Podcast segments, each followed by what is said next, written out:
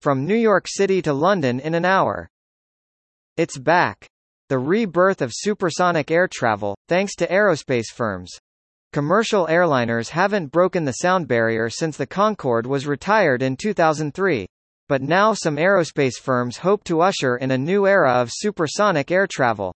Boom Supersonic, for one, plans to build 1,451 mile-per-hour planes that would be able to make the trip from New York to London in 3 hours and 15 minutes starting in 2023, according to NBC News.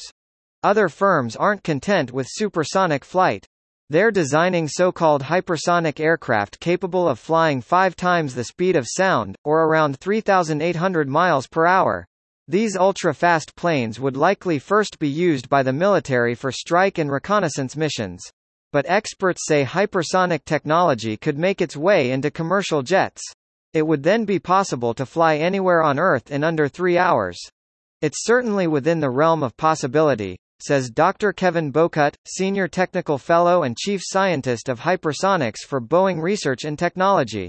I think we have the technology now where we could actually do it. Building a faster jet. It's no easy task to create a plane that can slice through the air at hypersonic speed. A few aircraft have flown that fast, including Boeing's experimental X-51A Waverider but all hypersonic planes built so far have been powered by rocket engines or used rocket boosters. Rockets are powerful but heavy because they have to carry the oxygen needed to burn fuel with them. Rocket motors are great for going to space and powering missiles, but they're less than ideal for carrying people, Bowcutt says.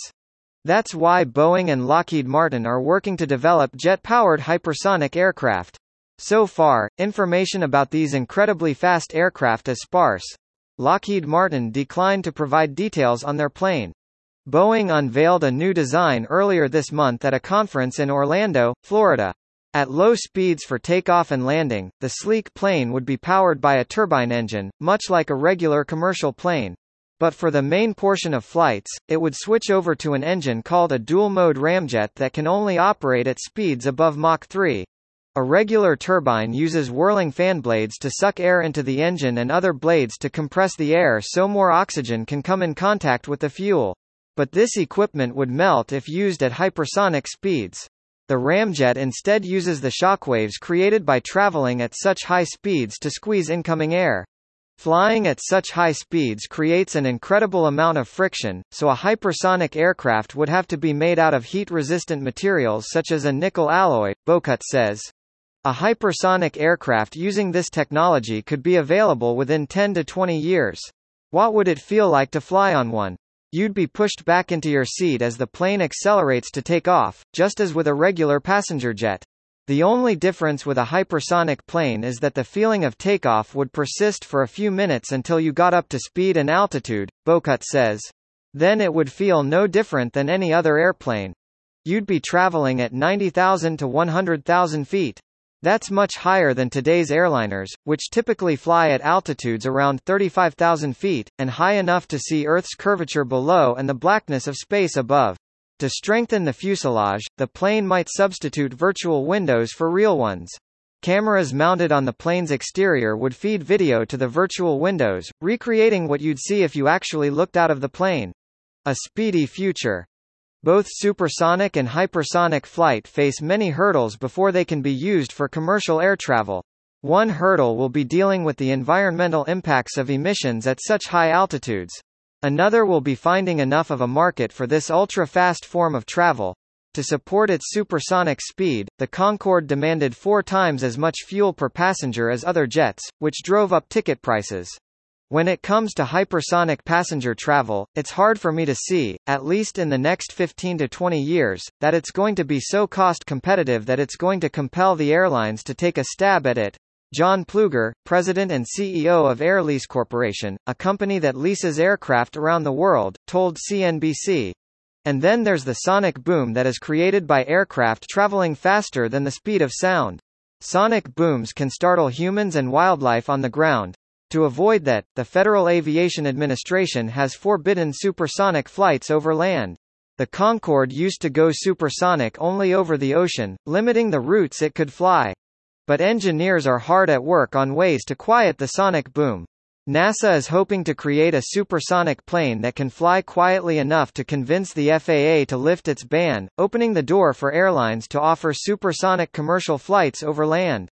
The agency selected Lockheed Martin to create the preliminary design for its KSST, Quiet Supersonic Technology, aircraft.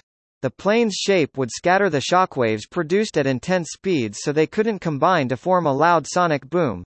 Instead, they will create a soft thump, like the sound of a neighbor closing their car door. If you were at a barbecue and there are people out there and you're chatting and there's potentially some music, you would never hear it, says Peter Iosifidis, the KSST program manager at Lockheed Martin.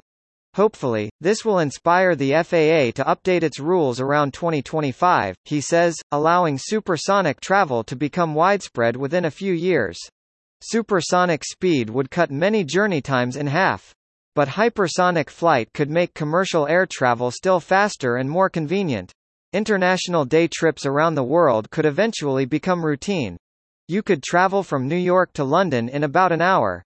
Or you might wake up and eat lunch in Los Angeles and then spend two hours flying to Tokyo. You have a meeting, maybe grab a bite to eat, come home and you sleep in your bed, Bowcutt says.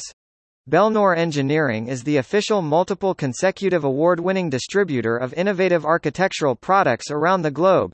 At the forefront of sustainability for over three decades, we specialize in laboratory and building automation and controls, IAQ and HVAC systems, renewable energy and architectural solutions, and technical services, building green cities one green building at a time.